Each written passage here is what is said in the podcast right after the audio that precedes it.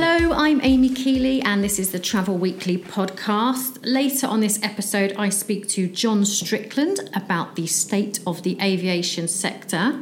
But first, I'm here with my colleague Ian Taylor, and we're going to talk about the main headlines from the last week or so.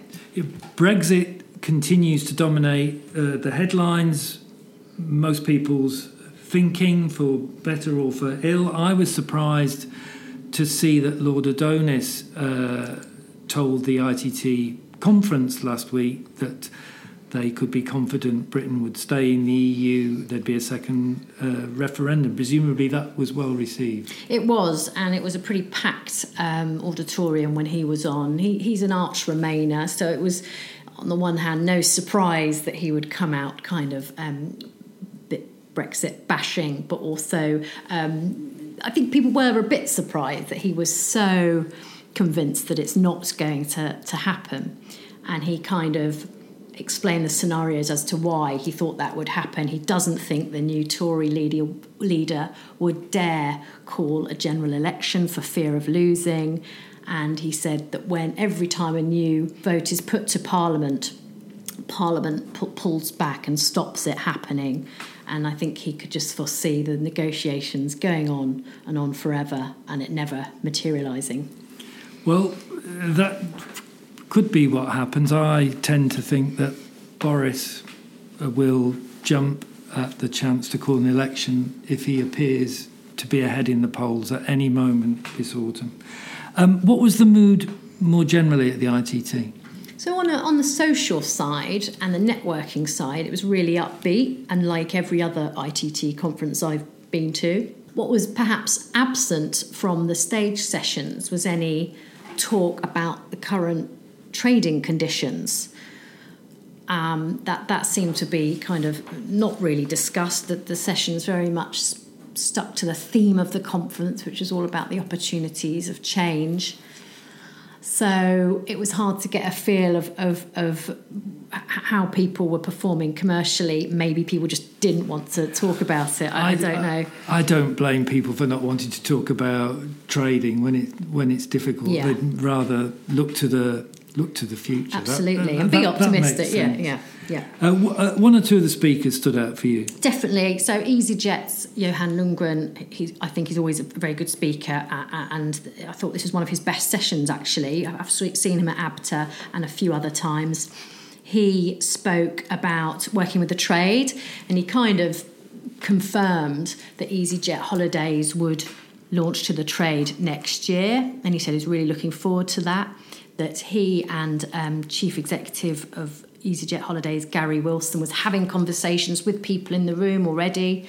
And he, he's, um, yes, really looking forward to working with agents. So it was the strongest indication yet, if not confirmation, that they will be looking to sell through agents. Um, another airline chief was, um, well, not an airline chief, sorry, he's commercial chief at BA, Andrew Brem, spoke about the IT meltdown the airline experienced a couple of years ago, saying it's won many of its customers back after that incident. Yeah, I find that uh, it's very odd to raise that two years on because most people would have forgotten about it. But it would have been extraordinary if BA lost uh, customers wholesale, wouldn't it? Since it flies half the flights operating out of Heathrow. Um, I hope somebody, you, hope somebody pressed him on say, how many customers sh- they'd lost. Sh- shame you um, weren't there to ask a question, Ian. But um, um, but uh, yeah, that seems, seems, an odd thing to have does. talked. Presumably, he was asked to, to, to talk about talk about that. Mm, yes, he was. And then obviously we had Chris Mottershead, who was named as the new ITT president, taking over from Trevor Harding. Thomas Cook will be glad not to be in the headlines this week. Um, no news is good news for Thomas Cook for the foreseeable future. Although they may, you know, they may hope to make an announcement about the uh, progress on the sale of the airline later this month. Certainly sooner rather than than later, because they need to be well on the road of reshaping the group by September. Um, but otherwise, they need to keep off the mm. business pages. They do, and apart from announcing new hotels that are opening. Oh, presumably there'll be more next week. Yeah. What else have we had in the news this week? You were going to talk about yeah, um, the, Boris Johnson. Yeah, the the one significant thing I thought was that Boris Johnson, who now seems a shoe in uh, for the next prime minister, uh, signalled uh, he would no longer join uh, protests against Heathrow. He had pledged to be one of the first to lie down in front of the bulldozers. He, he um, seems to have retreated from from that. Uh, he also uh, spoke at a business breakfast apparently on Tuesday morning, uh, where he retreated on uh, his remark last year um, to fuck business, um, which is not the normal uh, standpoint of the Tory Prime Minister. Um, so he's obviously uh, getting ready for the, the role, but significantly, he also uh, signalled that he could um, pull the plug on part of HS2, uh, if not the entire project. He's apparently he's ready to order a review of the high-speed rail.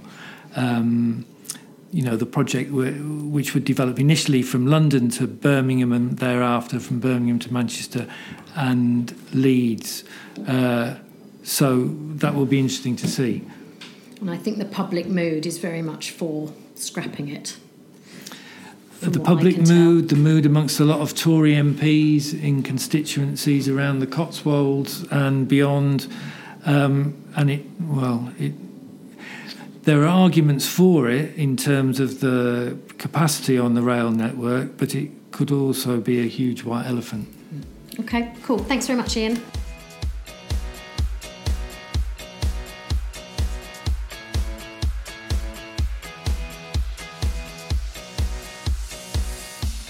Okay, hello, John. Thank you for coming on the Travel Weekly podcast. Before we get started, can you just tell us a bit about yourself and your background? Okay, well, it's a pleasure to be here. I, am John Strickland. I've had 37, well, almost 37 years in the airline industry, the last 16 of which I've run my own consultancy called JLS Consulting prior to setting up the consultancy, I worked for a number of different airlines, including British Airways, British Midland, British Caledonian, and latterly Buzz, which was a low-cost airline that uh, KLM sadly sold to Ryanair. And during my time as a, an airline employee, I worked particularly in the commercial areas of the business, uh, specifically network planning, so deciding where to fly and what aircraft to use, and in revenue management, which uh, many of your listeners will know is all about the pricing and capacity of airline seats. Brilliant. Okay, well, thank you for that. So let's get um, started. Let's talk about um, what is going on in the aviation sector. We've had um, IATA this week downgrading its forecast for carriers' profits this year by 20%. Lufthansa this week issued a profit warning. Uh, Ryanair reported a 29% slump in profits. EasyJet lost almost £6 per passenger on every seat flown in the uh, last winter. What, what, what's going on? What's well, happening? I could say this is quite normal for the airline industry. It really is an industry that lives from uh, crisis to crisis, and, and seasoned airline executives will tell you don't get in this industry if you're not able to handle that because it, it does go on with monotonous regularity. But the themes you mentioned there are all ones which reflect the, the, the market dynamics today. We see, uh, particularly here in Europe, overcapacity. There are too many airlines chasing after available passengers if there is overcapacity, that means airlines tend to put pressure on prices. Everyone is competing to get those customers' bums on their seats. So that's one aspect. Fuel prices have been creeping up in recent months, and of course, airlines can't live without uh, burning kerosene. So that tends to go straight through to the bottom line in a negative way when prices of fuel go up because you can't necessarily feed it straight through into passenger price increases. So uh, airlines have to take that on the chin. And then we've got a general backdrop of, uh, uh malaise in terms of a trading environment environment. There's still a lot of uncertainties about Brexit, including levels of demand. We have things like the trade spat going on between US and China. And of course, currently, as we speak, there are some uh, political, geopolitical tensions in the Gulf with regard to Iran, and that affects oil price again. Okay, fine. Are we going to see more airline failures, do you think? I think we will see more failures. There's always a list, but perhaps for the last 18 months we've seen more than most. And, and the airlines that have failed have really spanned all business models. We, we now see a, a, kind of a polarization, there's a consolidation in the industry. There are a few strong players. Uh, we have some network airline groups, by which I mean IAG, the parent of British Airways and Iberia, the Lufthansa Group, Air France KLM, and strong and large low cost airlines like Wizz, Ryanair, and EasyJet. And then there are many small airlines. Wizz actually posted a, a healthy uh, Wizz results, uh, showed an increase in profits, yeah. and we expect a further increase for the year ahead. And really, it is the low cost guys who uh, are masters of the industry. They're the ones who have taught the lessons about discipline and religious focus on costs in minute detail day after day to, to succeed as an airline because there are so many challenges that can come in and kick an airline off course where demand can fall away, where competition increases, where there's a terror shock or an economic shock. So if airlines don't manage their costs very carefully, don't indeed uh, manage to amass cash in the bank, which a large number don't, then you can be floored very quickly. Okay, so a volatile industry, highly volatile. Highly industry. volatile. So, so talking about volatility, tell us what, how Norwegian um, is doing because they were in a really precarious position not long ago. Are they out of the woods yet? Well, Norwegian, of course, is the, the largest uh, low-cost long-haul airline in Europe. This is a model which is proving to be very popular with customers. It's grown strongly in recent years. We've seen in Asia the development of AirAsia X, uh, Norwegian, as I mentioned, here in Europe. But uh, as you alluded there, the, the, airline made a big loss last year. It also recorded a substantial loss for its first quarter results, which it, which it reported recently. The challenge is it's one thing to appeal to customers and to get people on board your planes. It's another to make money from that. Now, Norwegian's had some bad luck. The, the Boeing 787 Dreamliners, which are its uh, mainstay aircraft for long-haul flights, some of those have had to be grounded in the last year because of some uh, engine problems on the Rolls-Royce engines. They've had to cancel flights and renting other aircraft, which cost money. Now they've been hit by the recent grounding of the Boeing 737 MAX, uh, which they've also introduced to their fleet to do some of the slightly shorter but still long haul flights. But aside from those uh, bad luck external factors, they've grown incredibly rapidly. They've shown an incredible too, speed. Too quickly. Too quickly, think? I yeah. think. And I think they now acknowledge that. And, and part of what we're trying to do to stem those losses and put themselves back on a path to profitability is to cut some routes. They've closed some bases and are closing yeah, further they, ones. They cut their short haul program very quietly, but uh, we actually did cover it. But they did cut their well, some of their short haul. flights. I mean, they're yeah. still growing in the short haul mm. market to, to, in total. But for example, some flights to and from Spain have been changed. There's probably been a bit of a revolving door on some routes in and out of airports like, like Gatwick, for, for yeah. example. But they're trying to divest of a number of aircraft, not only some in their fleet, but they've got a massive order book running into hundreds of aircraft.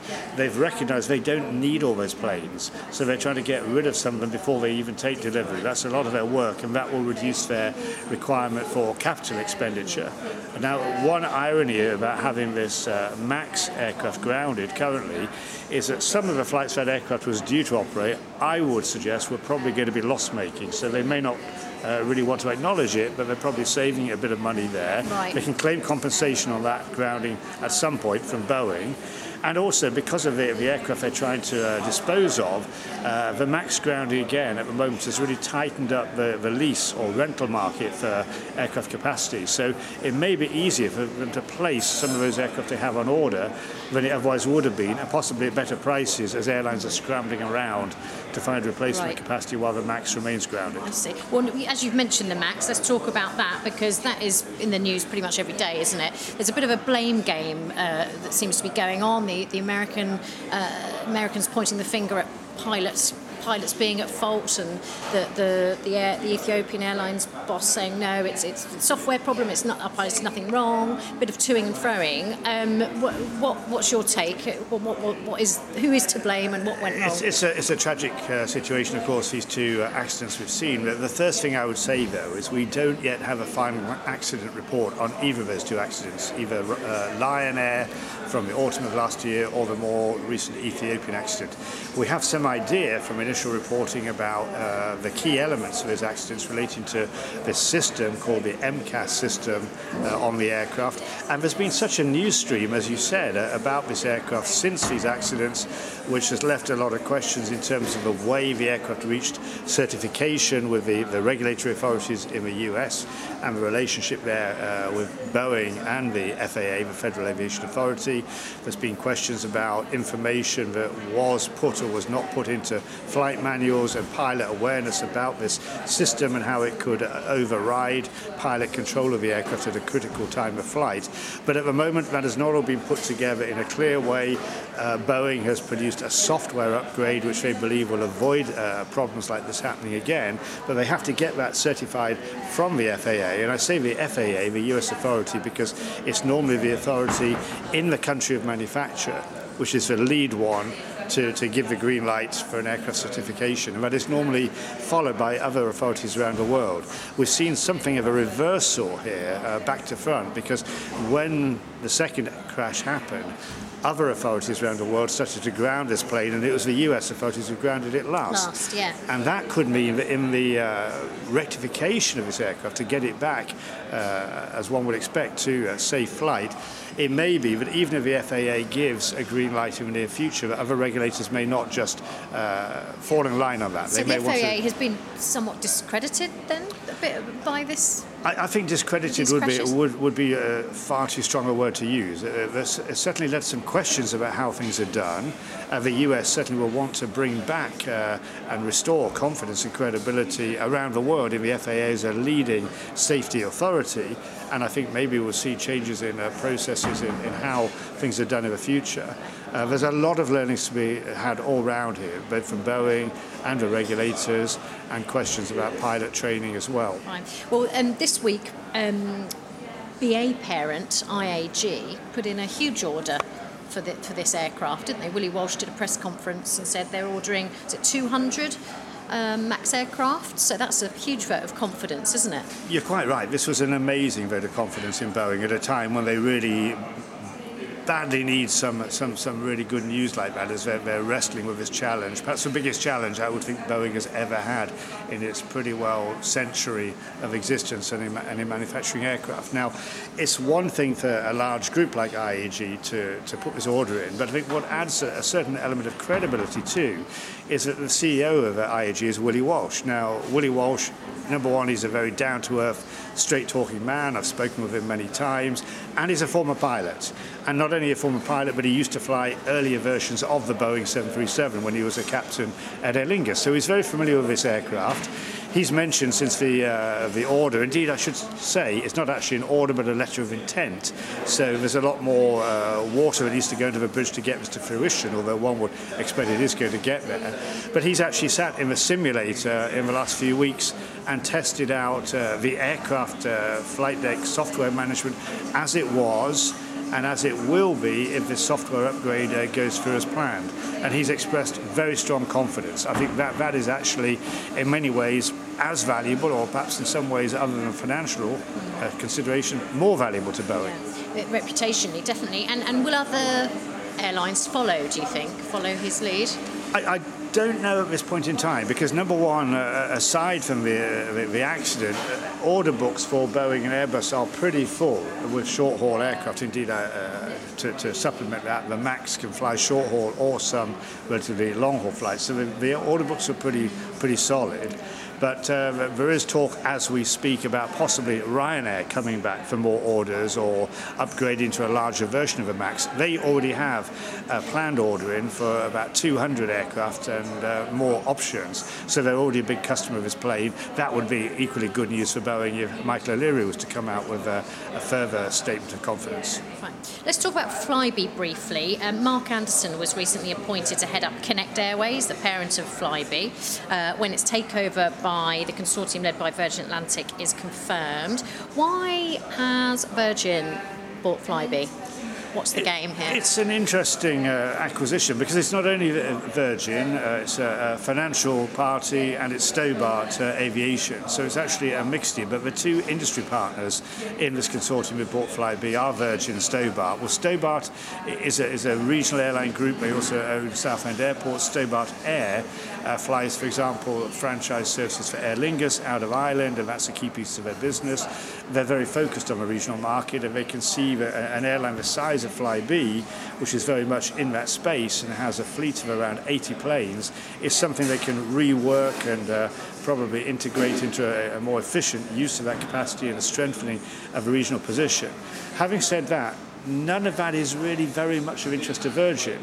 Uh, however, where Virgin has an interest is that Flybe already flies into Heathrow Airport, where of course Virgin is a big player, and Virgin has desperately needed feed onto its long haul flights into Heathrow for a long time. And before I forget, I would add that applies in Manchester too, because Virgin flies a number of long haul flights out of Manchester, which is also a big base for Flybe. So feed is what they're after. The CEO of uh, Virgin this week, uh, Shai Weiss, has said at the Paris Air Show uh, it's going to be rebranded as a Virgin something, I think were his exact words. And they, they certainly will be looking to get that feed to strengthen the ability to fill up those long haul aircraft out of Heathrow. And I think in the fullness of time, I'm sure they'll look to change terminals because uh, Virgin's in uh, Terminal 3 and Flybe in Terminal 2. So it would be logical if they can work that with like uh, Heathrow, in, yeah. get them into the same yeah. terminal. It makes them a more seamless product. Okay, so let's talk about Thomas Cook Airlines. It's up for sale, as we all know. Lufthansa and Virgin are potential bidders. Do you think, uh, who do you think is the most likely out of those two to buy it, and, and who else do you think might come in? Lufthansa has said publicly it's interested in buying at least the long haul assets of Thomas Cook Group, which uh, is an important part of its German activity. Uh, Lufthansa's challenge is there's already been a, a, lot of consolidation in the German market in the last two years uh, due to the failure of Air Berlin, and uh, Lufthansa was able to acquire the lion's share of that airline, around about 80%, with the rest going predominantly to EasyJet. So competition authorities in the European Commission would be wary of giving Lufthansa further dominance in the German market. I think this is why Lufthansa is talking about the long haul part, because uh, of course Thomas Cook is uh, a substantial operator to the Mediterranean. I think they're being pragmatic, recognising they probably wouldn't get that, and it's probably of less interest. I mean, Lufthansa's profits certainly stem far more than anything from long, haul operations, so that's logical there. Uh, of course, Thomas Cook is a big player in the UK market as well, uh, and Virgin, uh, uh, as we just talked about in the context of Flybe, is a, a large UK operator, uh, a big player at airports like Gatwick and Manchester, where again Thomas Cook has a big slot portfolio. So I think slots might be the bigger value there for Virgin, that they could really strengthen their position at those two airports and, and gain scale if they were to succeed in getting some of those uh, assets in a, in a sale process. John, thank you very much. Thank That's you very great. much.